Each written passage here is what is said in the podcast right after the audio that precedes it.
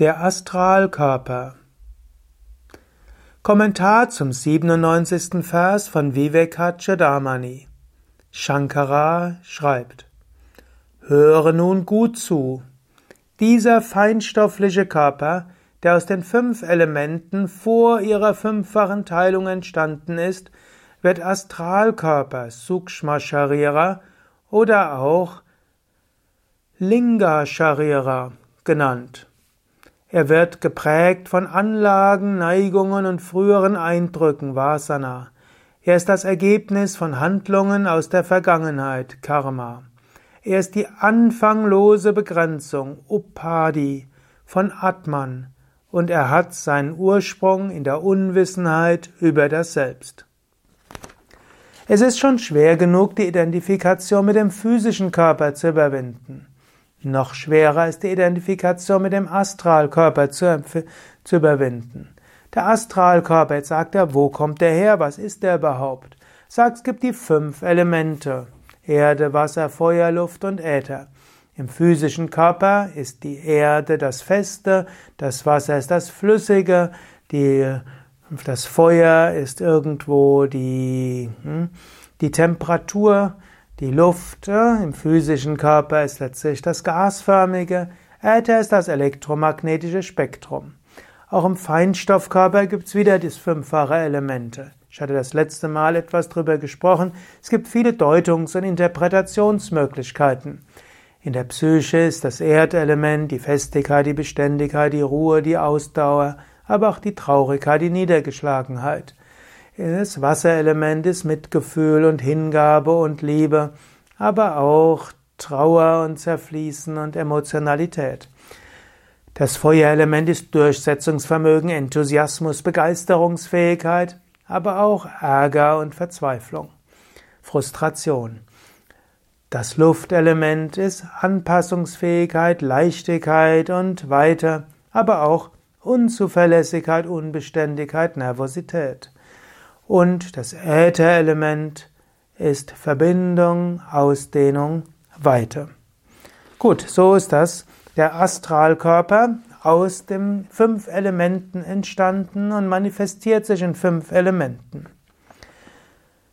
Er wird genannt Sukshma Sharira. Sharira heißt Körper. Sukshma heißt feinstofflich. Wird auch Linga Sharira bezeichnet. Linga wird manchmal als Merkmal bezeichnet. Es ist das, womit sich der Mensch besonders identifiziert. Deshalb Linga Sharira, ein Körper, den du für besonders charakteristisch hältst. Linga hat aber noch eine weitere Bedeutung, es heißt strahlend und leuchtend. Man sagt ja auch im Deutschen Astralkörper. Astralkörper ist die Übersetzung für Linga Sharira. Der Astralkörper wird geprägt von Anlagen und Neigungen. Das heißt, entsteht aus Vasana, also aus latenten Eindrücken. Hm? Man könnte also sagen, in deinem Unterbewusstsein sind alle möglichen Eindrücke aus der Vergangenheit. das sind zum einen die Samskaras, das sind alle Eindrücke und eine spezielle Form von Eindrücke sind Vasanas. Vasanas sind eigentlich die Wünsche. Gut, also in deinem Astralkörper hast du die Eindrücke aus der Vergangenheit. Und der Astralkörper kommt auch aus dem Karma heraus. Alles, was du früher gemacht hast, hat einen Einfluss auf deinen Astralkörper, deine Persönlichkeit, deine Psyche. Deine Persönlichkeit ist auch nicht so fest.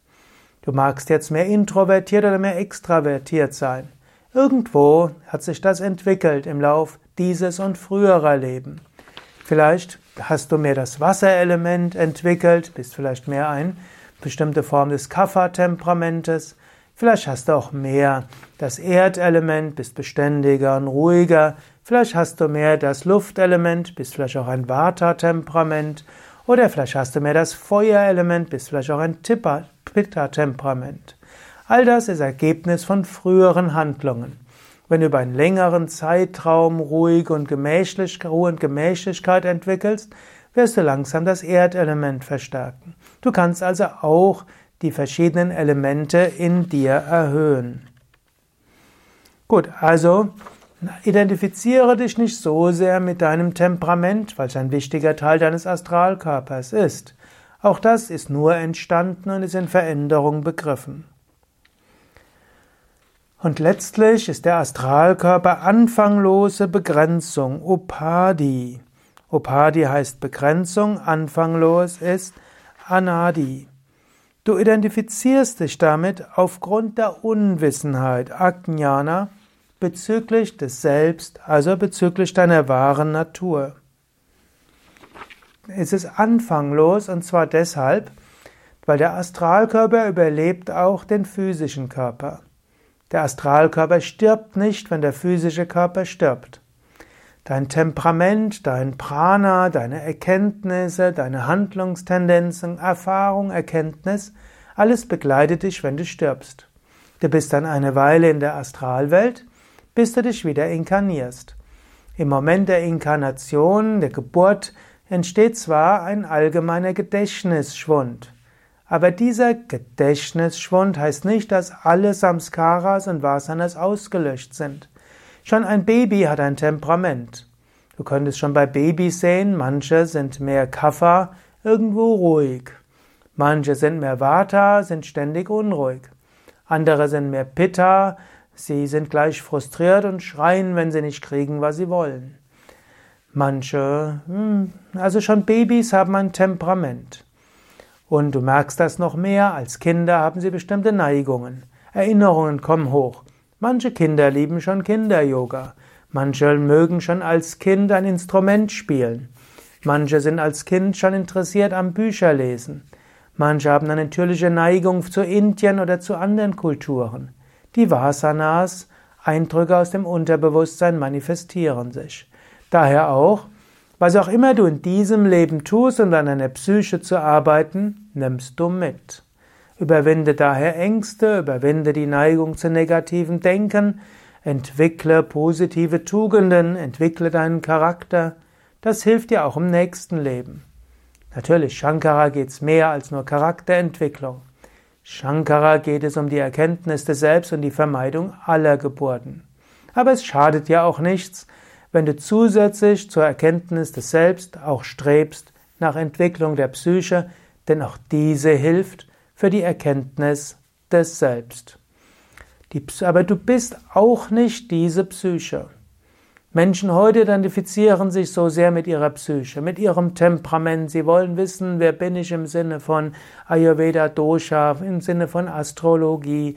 Sie versuchen sich zu verstehen, warum bin ich so, wie ich bin und vergessen, nicht ich bin so, wie ich bin, ich bin das unsterbliche Selbst. Es wäre mehr die Frage, warum ist meine Psyche so, wie meine Psyche ist? Höre auf zu sagen, ich bin halt so. Nicht du bist so, deine Psyche hat momentan diese Neigungen und diese sind änderbar. Die Psyche ist in Veränderung begriffen. Es gibt manche Menschen, die in bestimmten Ereignissen über sich selbst hinauswachsen. Plötzlich ist so vieles anders. Nein, du bist nicht festgelegt. Aber es spielt auch nicht die große Rolle. Versuche nicht herauszufinden, warum bist du so, denn du bist das unsterbliche Selbst. Versende heraus, wer du bist, das unsterbliche Selbst. Du könntest etwas probieren herauszufinden, warum ist meine Psyche so, wie sie ist. Aber oft führt die Beschäftigung mit der Psyche mit, zu einer größeren Identifikation. Das sollte es nicht tun. Im Gegenteil, wenn du siehst, dass viele deiner Handlungsneigungen eigentlich die Neigungen deiner Eltern waren, das Resultat der Erziehung und von Erfahrungen und von traumatischen anderen Erfahrungen, dann sollte dich dazu führen, dass du dich nicht identifizierst. Du solltest erkennen, nein, ich bin das nicht, das ist alles irgendwo Reizreaktionsketten, Resultat von Erfahrungen, Resultat von Handlungen, von Karma und so weiter. Ich bin es nicht. Ich bin das Selbst. Vielleicht willst du an deiner Psyche arbeiten, vielleicht willst du bessere Gedanken, Reizreaktionsketten schaffen, besseren Charakter, Persönlichkeit und so weiter. Trotzdem, du bist das nicht. Du bist das unsterbliche Selbst, der Atman.